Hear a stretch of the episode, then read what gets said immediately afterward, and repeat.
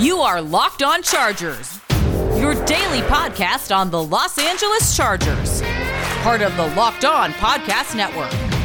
Your team every day.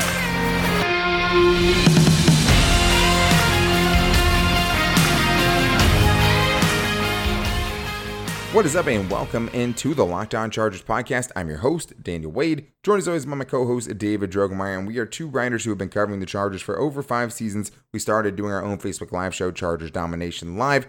I write for the LA Football Network, and this is our fourth season as the host of the Locked On Chargers podcast, bringing you your team every day. What's up, guys? Well, I know it was a tough weekend, but we have another great show for you guys today. So, a special thank you to anyone who is checking out the show for the first time today, and another special thank you to those who are checking back in with us again. And to make sure you don't miss any show, you can find the show wherever you get your podcast from for free on all platforms. On today's show, we have to get into our staple of the Tuesday episodes during the season, that is what went right and what went wrong. And there's so much wrong to get into on this show. We're going to end things with what went right because you have to find a silver lining there. And I thought, you know, some guys like Mike Williams, Austin Ekeler, I think you could throw Asante Samuel Jr. in there. There were some guys who had good games on Sunday, even in a very bad game against the Cowboys. But we're going to start the show by talking about something I've seen everywhere, which is people starting to buy into the notion that Justin Herbert could be in a sophomore slump, and also just people in general questioning the offense. So we'll talk about our concern level there as far as what the offense has been able to do in two weeks, and if Justin Herbert is slumping after having, you know, two touchdowns and three interceptions in the first two games of the season. So before we get into that, I need to tell you guys about the Locked On NFL Draft Show because it's back and it's the best place to get all of your draft coverage with Eric Crocker, the former NFL player who's bringing you the player scouting, and Ryan Tracy, who brings the analytics. Make sure to follow Locked On NFL Draft Podcast on YouTube, the Odyssey app, or wherever you get your podcasts. All right, David. Well, one of the biggest things that's going to happen, especially after a tough loss like that, is, you know, some overreactions and I think some questioning. And I do think that some of it is fair, but a lot of it too is overreacting too. And I just think that there are certain things you can be very, very concerned about. I mean, we'll get into that today with what went wrong on Sunday's game. I mean, a lot of things that won't necessarily get fixed before next week. But one of the things that I've been seeing now is Justin Herbert in his sophomore slump? And this is something we debated before the season. Do we think he's going to have a slump? He does have another new offensive coordinator, another new head coach, which we knew he's already had, you know, so many times throughout his first year in the NFL and his years and his years in college. But I think this is a big time overreaction, David, because the one thing I've kind of come away from in these last two games is Justin Herbert is still playing extremely well, better than he even did last season. And I think I really trust Brandon Staley at the end of the game in the press conference when he's saying, I thought Justin Herbert was the best player on that football field today, even with the two interceptions. And I think a lot of that had to do with how much got called back over the weekend. So many of the big plays that would have given him a big day, like people became accustomed to seeing his rookie season, they got called back by penalties. And that was the Chargers' fault a lot of the times. But I do think this is talk about, you know, the sophomore slump already kind of starting for Justin Herbert is very premature. It's absolutely ridiculous, Daniel. I mean, come on. Look at the stats here. Through two games, he's 62 of 88 for 675 yards, a completion percentage of 70.5%. 70% completion percentage. I'm going to say that again. He's averaging 343 yards per game, two touchdowns. Yeah, he's got the three picks, but one of them I'm not going to put on him. Keenan Allen slipped and fell, and that's that's not him. Uh, and so no, he's not. He's still making great throws, fitting the ball into tight windows. He's feeling the pressure. He's extending plays. He's throwing accurately on the run. Herbert, right now, through two games, if he keeps the same pace, he's on pace for 5,600 passing yards, Daniel. So to tell me that he is on, in a sophomore slump or is regressing is ridiculous. And I don't know that that's like a huge storyline out there right now, but I have seen it, you know, floating around social media and basically, we're just here to tell you that there's nothing to be worried about, right? And I do think that, yeah, obviously Justin Herbert is on pace, you know, for that many yards in a 17 game season, but he's also, you know, on pace for like a thousand interceptions at this point too, which I do think will come down. He went the last four games of the season without throwing an interception in 2020. There's really only one terrible play where I'm just like, okay, that's just a totally bad throw, and that was the interception against the Washington football team where he just, you know, overthrew Stephen Anderson, made a bad decision. at least the other ones, like one Trevon Diggs against the Cowboys, just made a ridiculously acrobatic play when he was Gotta targeting give it to Keenan him. He Allen. made a good play. Totally. I mean, that would have got a lot of quarterbacks there, I think. And especially, you know, throwing to Keenan Allen. It wasn't a bad throw. The other one was in the end zone where Keenan Allen slips. So, like, all those, like, those things are going to balance out over the whole season, right? Those things over the course of the season are going to balance out. And Justin Herbert is going to finish with way more touchdowns than he is interceptions. But I do. Well, I think he's shown that he can improve though too. He can he can make mistakes, he can learn from those mistakes, and he can move forward. He showed that last year. I think he still has that ability. Yeah, exactly. And I think a big part of this too is just people having such high expectations for the Chargers offense. And now through two weeks, they've only scored 37 points. And I do think it's not a concern, but it has been a problem so far this season. I mean, that is not enough for this team and this offense who have not eclipsed 20 points in either of the first two games against the Cowboys and the Washington football team.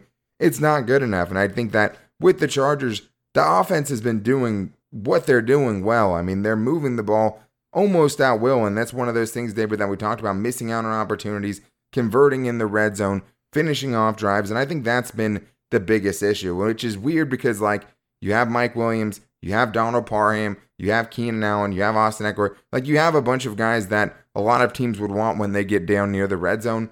It just doesn't seem like they've totally found out how to use it yet. I mean, Mike Williams is really the only one doing anything in the red zone with his two touchdowns through two weeks. But when you look at this, the Chargers are fifth in the league in total yards per game right now.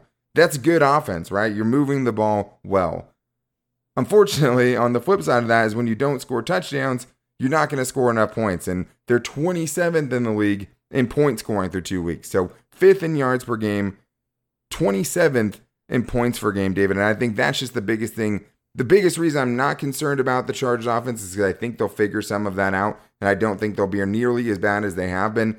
But obviously, the you can see the offense working. Oh, you can definitely see the offense working. They're getting everybody involved. They're getting the ball to Jared Cook. They're getting it to Mike Williams, not just on the deep passes, not on just the 50 50 balls. They're giving him opportunities for YAC yards. Keenan Allen still heavily involved. They, they got Ekeler involved in the passing game.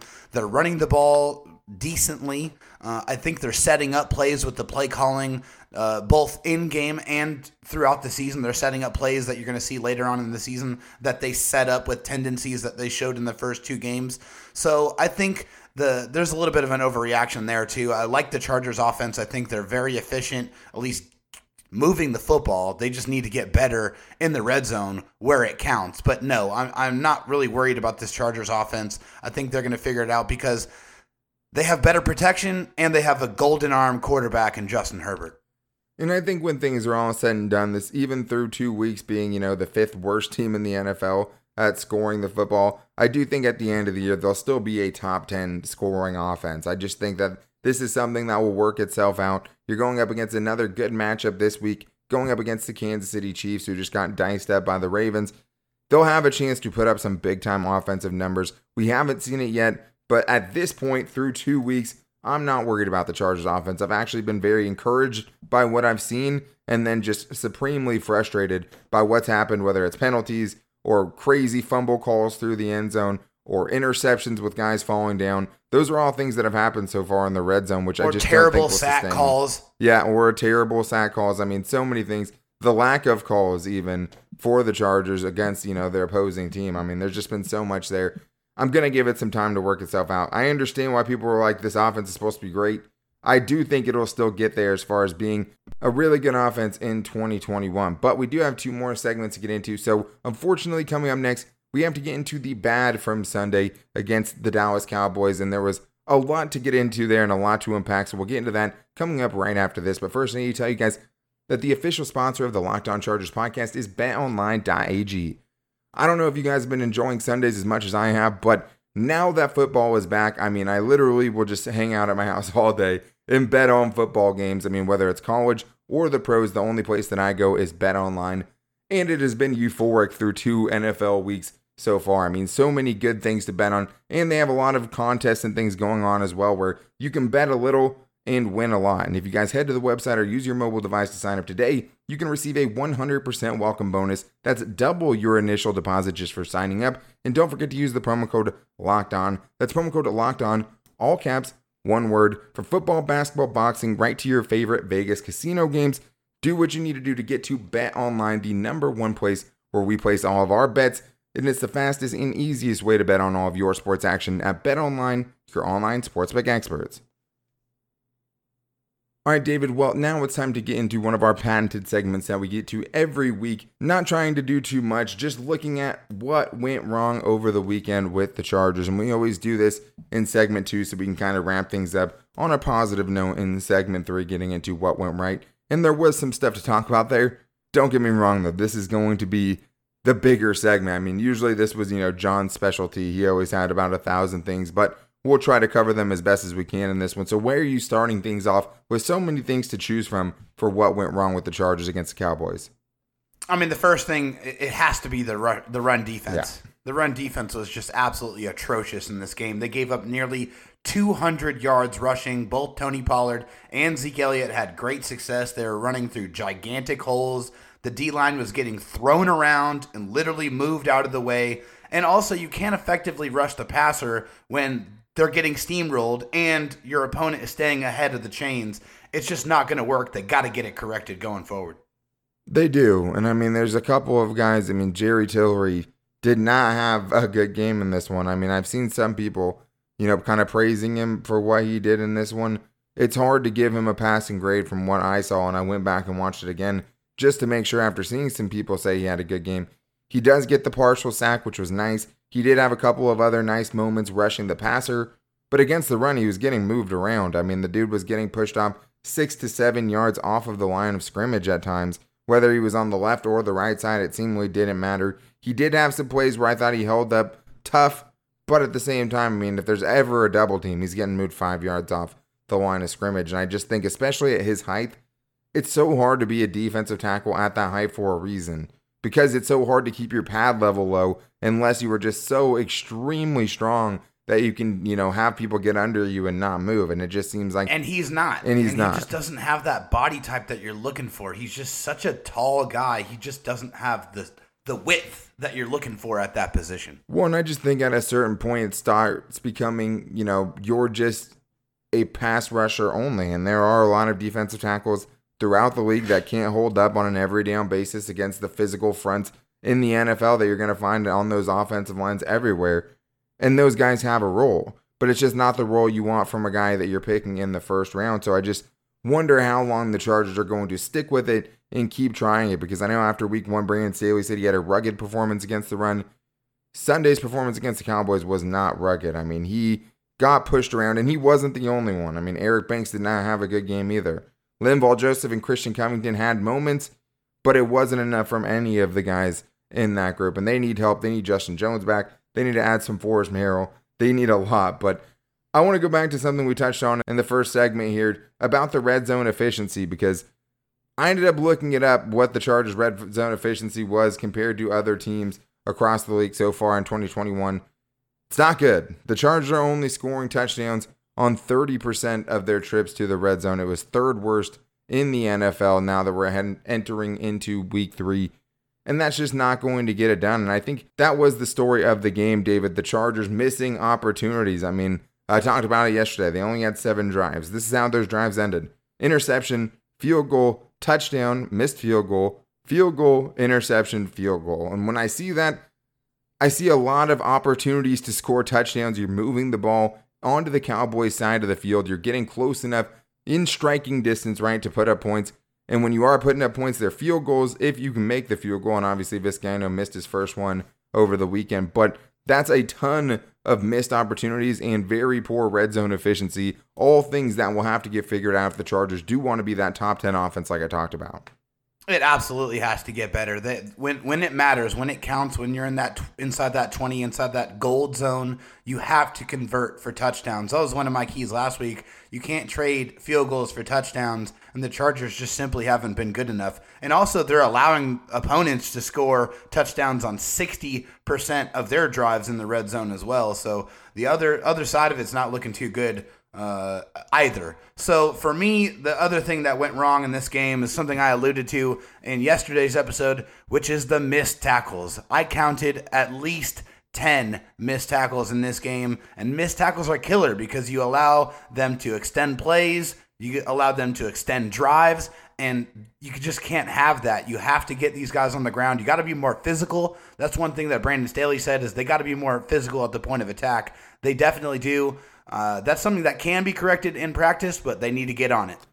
Well, it's one of the harder things to correct in practice because the one thing you don't get to do at practice is tackle somebody to the ground. And I thought Brandon Staley heading into the year was kind of honest about that, just saying, like, hey, you can teach tackling all you want, but until the guy has to go down before the whistle blows, you're not really going to know, right? So I did think there were some guys like Nasir Adderley, I thought had a pretty good tackling game. I thought he had some really good moments coming up in the running game and just being a solid tackler. But we were seeing Derwin James miss tackles, right? Kenneth Murray, another pretty sure handed tackler, missing tackles out there on Sunday. It was not a great tackling performance, especially, you know, on the edge. When you can't tackle on the edge and you let guys get the corner because you're not physical there, or you're Michael Davis, you know, trying to throw somebody out of bounds and can't get them out of bounds. It can't happen. I mean, all of that is just additional secret yardage that you're giving up. Like all so many plays could have been nipped in the bud, you know, near the line of scrimmage for the Chargers on Sunday, and it just didn't happen enough. And a lot of the times it was because of that tackling. But speaking of tackles, that's next on the what went wrong because we have to talk about Storm Norton because Storm Norton handled a very, very good Washington football team front filling in for Brian Bulaga in week one against the football team. But week two reality crept back in, David, and this was something that we were very afraid of going into the year was, hey, we love the additions that you made to the top level talent of the Chargers on the offensive line, but there's almost no depth there. And we were all surprised when Storm Norton just had the one big play that still dramatically changed the game against Washington football team when Justin Herbert, you know, fumbled slash incomplete pass through the end zone. This week was a lot worse, David. I mean, by far, he was the worst Chargers offensive lineman. It stuck out like a sore thumb, and he was getting beat repeatedly by a rookie in Micah Parsons, who normally plays off ball linebacker and hadn't played defensive end since high school. So Micah Parsons looked really good, right? But at the same time, Storm Norton was incredibly bad on Sunday. I mean, according to Pro Football Focus, nine pressures allowed David on Sunday. That was brutal, and you could see it the whole time. Yeah, you definitely could. They were targeting Storm Norton. I mean, I think they tried a couple of times on Rashawn Slater's side, but they learned very quickly that you don't mess with the rookie.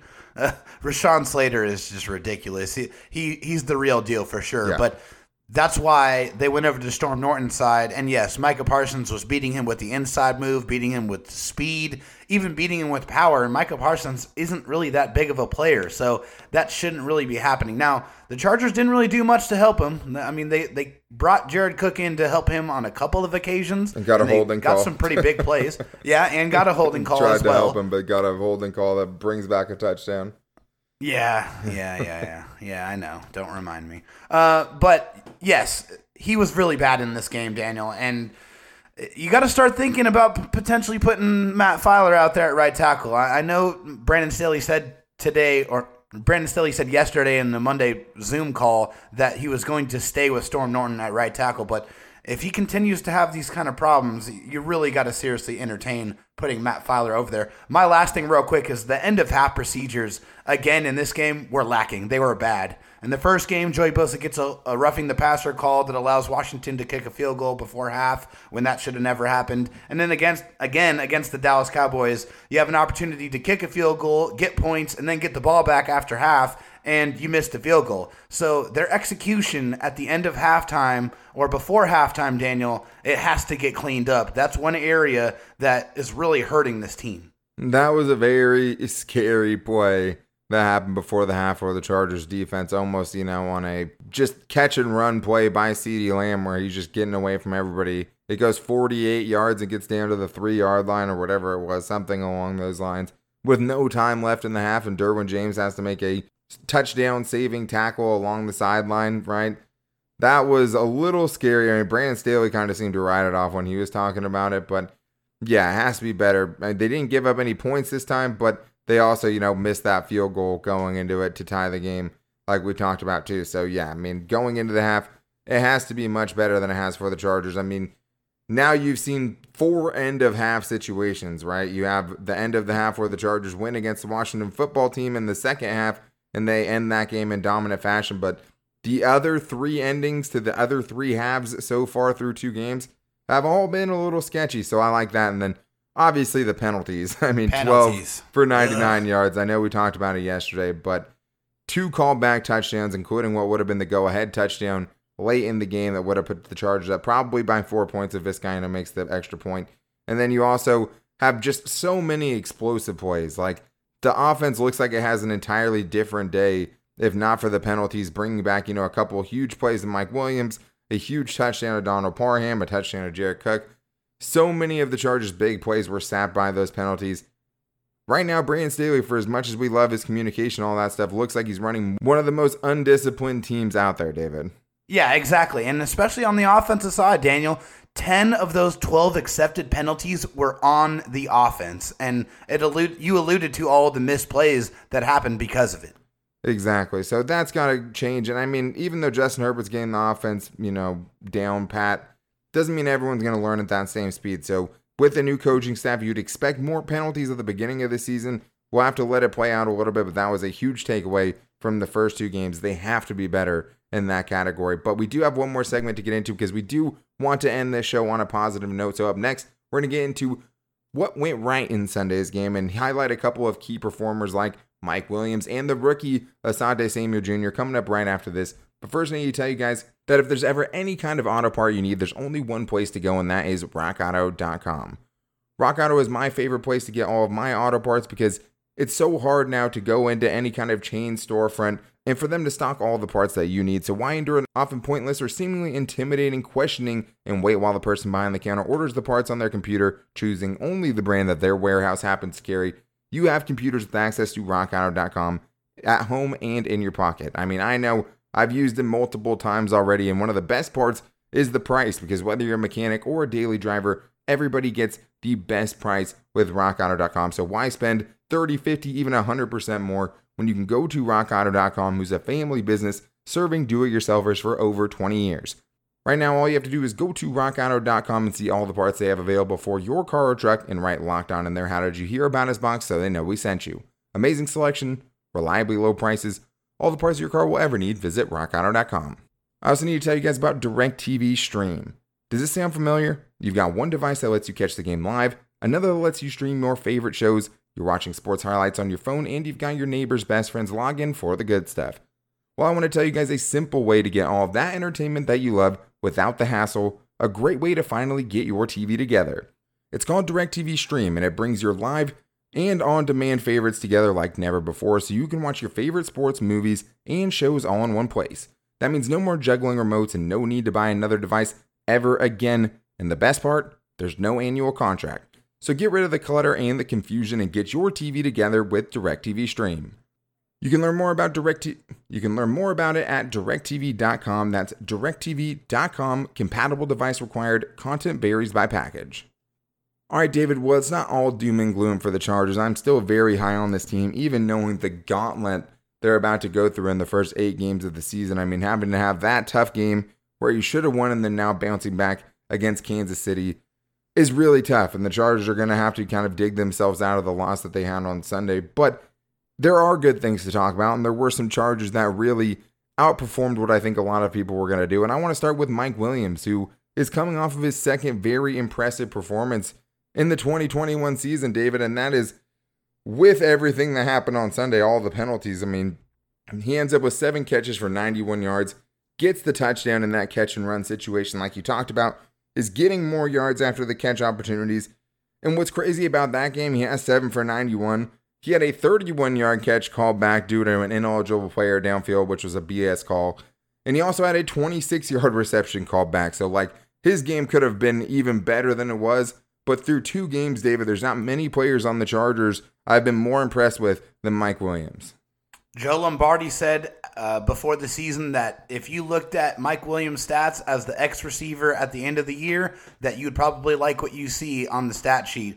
He's going to get a lot of opportunities, and they're scheming up ways to get him the ball in space and create yards after catch, and he's really capitalizing. He actually leads the team in YAC yards at 59, which is slightly edging out Keenan Allen at 58. So they are right next to each other, but Mike Williams is making the most of those YAC opportunities, which is awesome to see. They're really unlocking more of Mike Williams' potential, I think. My thing on what went right is Asante Samuel Jr. Asante Samuel Jr. played phenomenal football in this game. Another game that he's stacking on top of his first game. According to NFL.com, he had four tackles, three passes defensed, and of course, his first interception of his career. It was a pretty easy one. Obviously, Dak sailed it, and he was right there, but he sat right where he needed to be. He got his hands on the football, had a nice little return afterwards, but he's been making physical tackles. He's flying around. You got to really love what you've seen out of Asante Samuel Jr. coming in with a PFF coverage grade of 72.2 and an overall grade of 70.2 through his first two games of his career. So looking really strong for Asante Samuel Jr. And corners, you know, going into the league as rookies, it usually looks, you know, surprisingly good or terrible. And like terrible was an option for a lot of the corners that were taken ahead of, you know, Asante Samuel Jr. so far. Like you don't normally get somebody that comes out of the gates as strong as Asante Samuel Jr. has. And I mean, yeah, I mean the interception was great to see him notch that off his list, right? It was like the fourth most impressive play that he made on Sunday. I mean, he had the pass breakup in the end zone against Amari Cooper, which was great. That was actually a pressure by Jerry Tillery, one of the few flashes for him in that game. The other was a fourth and five play, David, where he gets the ball back to the Chargers offense. So he catches one of the Dak Prescott passes for an interception, and he also gets the Chargers back on a turnover on downs because of that pass breakup against Amari Cooper. I mean, even just having those three pass breakups is pretty ridiculous, like for one game. I mean, that's very, very hard to do. And context matters. He was doing it against CeeDee Lamb and Amari Cooper. I mean, Amari Cooper mostly, but look at the game that dude had against Tampa Bay week one, right? For the Chargers to do what they did against him was pretty impressive. But I want to touch on Austin Ekeler here, David, because I think that's somebody who hasn't been talked about enough. I was very surprised, first of all, to see him come back in that game because after he took that hit on one of the more miraculous one handed catches I think you're ever going to see for a running back. I mean, the degree of difficulty on that catch, getting hit in the head, holding on to that on that route. I mean, the ball by Justin Herbert, like, He put it in his arm, in the cradle of his arm. He put that ball in the cradle of his arm. there literally ridiculous. wasn't like if Austin Ekeler had his arm out and like it was you know strong enough to just like wedge the ball into his forearm, like that's what would have happened with that pass. Either way, it's an impossible catch looking back with a guy in that close of coverage on you and while taking a hit like he did. But it looks like the mouthpiece straight up fell out of his mouth at one point after that hit when he was sitting on the ground. I mean, he looked dazed, stumbled a little bit when he was getting up, but I want to talk about his game overall, David, because as a runner, he looked physical, he looked fast, he looked decisive. I mean, he looked great in this game. Nine for 54 is obviously a really nice stat line, averaging over five yards per carry. You love to see that. And he got more involved in the passing attack. And that's one of the things we talked about. It's like last week he doesn't get a target, but at the same time, though, they were pushing the ball down the field. They weren't just relying on him to make guys miss to pick up first downs. You saw a couple of those plays, right? A third and four early on in the game where they have to settle for a field goal. Pretty uninspired play call there, but seeing him back involved in the passing game, seeing him get nine rushes for 54 yards, nine receptions for 61 yards, like that's like a on nine targets. yeah, that's like a perfect Austin Ekeler game. You get him nine carries, get him nine receptions. You call it a day. Also gets a two point conversion, but just somebody I don't think who's getting enough credit through two games. I mean, hey, I could put Justin Herbert in what we right because that's how good I thought Justin Herbert was outside of a handful of throws. But Austin Ekeler isn't getting talked about enough because he looked really impressive on Sunday. He really did. I mean, he was running 15, 20, 25 yards at a time, breaking through tackles, running people over at his size. I mean, Austin Ekeler's looked fantastic. And then the passing aspect that we didn't see in the first game, we saw it in this second game. And he was just that incredible safety valve for Justin Herbert. And then that's just a great uh, comfort level to have, just to have a guy that you know who can really get the ball and really move it five, six yards a pop. He is a playmaker. I've always said that. For me, my last one went right is the aggressiveness that was shown by the coaching staff. They go for the two point conversion to cut the lead to a field goal, and then they go for it on a fourth down on your own 30 per next gen stats. Calling a QB sneak on your own 30, the Chargers elected to go for it on fourth and one in their own, on their own 34 yard line, trailing 14 11 in the third quarter. Per NGS decision guide, head coach Brandon Staley made the right call going for it, increasing the Chargers' chances of winning by 6.2%. That one decision at that point in the game increased their winning percentage by 6.2%. So I thought that was really cool. We know that Brandon Staley's heavily into analytics, and he showed it in this game. Yeah, the two point conversion, the going for it on fourth down. I mean, you got a little taste. Obviously, the win percentages don't mean anything when you don't win the game. He stayed committed to what his thoughts are on it, right? You're not seeing him waver. Even early on, he decides to go for two there, and I think it did actually help them towards the end of the game, they didn't have to go for anything crazy because they were only down by three points for a lot of that second half. So I just think that for the Chargers, you liked what you saw in a lot of those aspects. And I still think that Brandon Staley and this coaching staff are much different and better than the coaching staff than they had before. But to think it's going to all come together right away is a fairy tale, right? It's reality now. This is tough to do. It's the NFL. It might take a little bit of time. And I know we all got carried away with what we thought about Brandon Staley all those things will still be true, but Brandon Staley's only had one offseason to build the roster the way he wants it, right? And to get these guys to play the way he wants them to play. So, growing pains for this team in the second year of Justin Herbert and the first year of Brandon Staley, I'm not going to worry about it too much. I mean, this is hopefully both of these guys are with the Chargers for at least the next 10 years, right? And this will be a blip on the radar, but they're only two games deep as a tandem, Brandon Staley and Justin Herbert. So, I thought a lot of things went right for the Chargers still on Sunday. Too many things went wrong, and they let that game slip away from them. Now the Chiefs are coming up, and the Chargers will have to, you know, turn things around very quickly. But that is going to do it for today's show. We appreciate you guys checking it out. We have so much more to get into this week. Tomorrow we might get into some game reactions on our voicemail line, and the number there is 323 524 7924. And later in the week, we're going to have our crossover episode when David goes and joins the opposite team and goes behind enemy lines to find out some inside information about the Kansas City Chiefs. To make sure you don't miss it, make sure to follow the show free on all platforms wherever you get your podcast from, whether that's Spotify, the new Odyssey app, Google Podcast, or Apple Podcast. You can find us anywhere. And also make sure to rate and review if it lets you on that platform so we can keep doing this thing. But you can also find the show on all of our social media. You can find me on Twitter at Dan Talk Sports with a bunch of Cowboys fans talking trash to me right now. You can find David on Twitter at DroTalkSD, and you can find the show's Twitter at Locked On LAC. We also post all of the shows on our new at Locked On Chargers Instagram and our Locked On Chargers Facebook page. But don't forget to check back in with us tomorrow, guys. Until then, take it easy and go Bolts.